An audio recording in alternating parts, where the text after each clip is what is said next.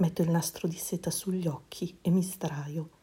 Non riesco a quantificare quanto tempo passo in questa sorta di limbo e sussulto di sorpresa quando sento la porta richiudersi seguita dalla tua voce.